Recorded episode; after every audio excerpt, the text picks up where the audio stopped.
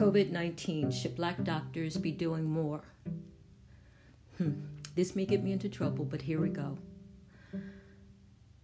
First, there are many doctors, including black doctors, who are providing clinical care to persons with the coronavirus at great risk to themselves, potentially putting their loved ones at risk. So let me start off by saying thank you. Your years of studying clinical practice didn't necessarily prepare you for the devastation and the loss of lives seen with this pandemic. Without the doctors, nurses, ancillary staff, many lives would be lost. However, once it became evident that black persons who were initially rumored to be immune to COVID were actually being infected and dying at higher rates than others, you have to pause. You have to pause and wonder why. Is this from the playbook that says if you're immune, then you can be exposed to greater risk? we can have you drive buses without personal protective gear, deliver groceries, stock supermarkets, and if you get sick, if you die, your lives are expendable. And could that be why the CDC, most states and counties have not been reporting these statistics? Because, as they say, numbers don't lie.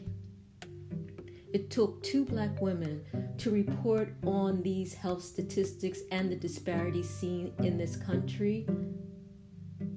Disparities that are often dismissed as, you know, simply based on bad personal choices. It took two black women to report on the death rate and the disparities in Milwaukee and other areas to have Congress propose legislation that would now require the CDC to collect and publicly report the statistics.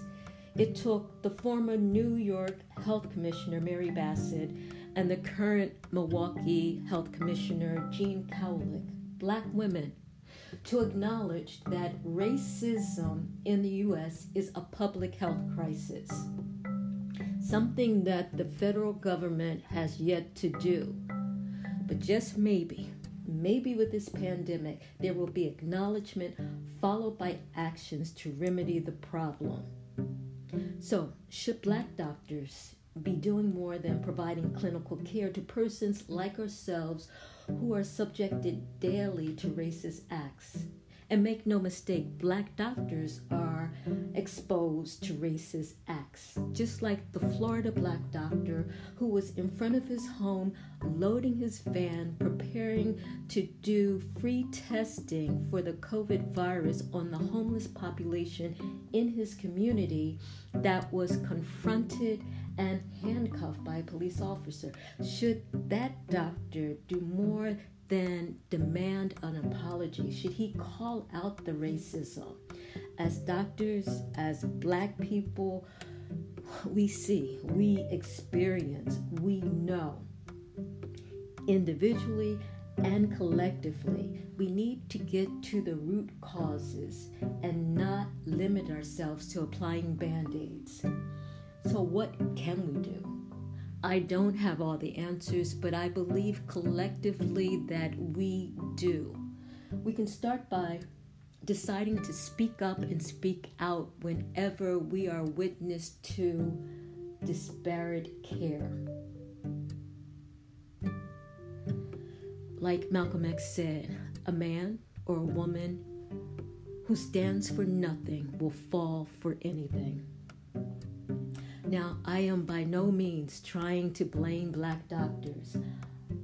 Most of us have succeeded in spite of the odds. We endured, we persisted, and are now fortunate to be in a position where we can make a difference. And we know just by our presence that often we give other black people hope and a reason to trust in our healthcare system.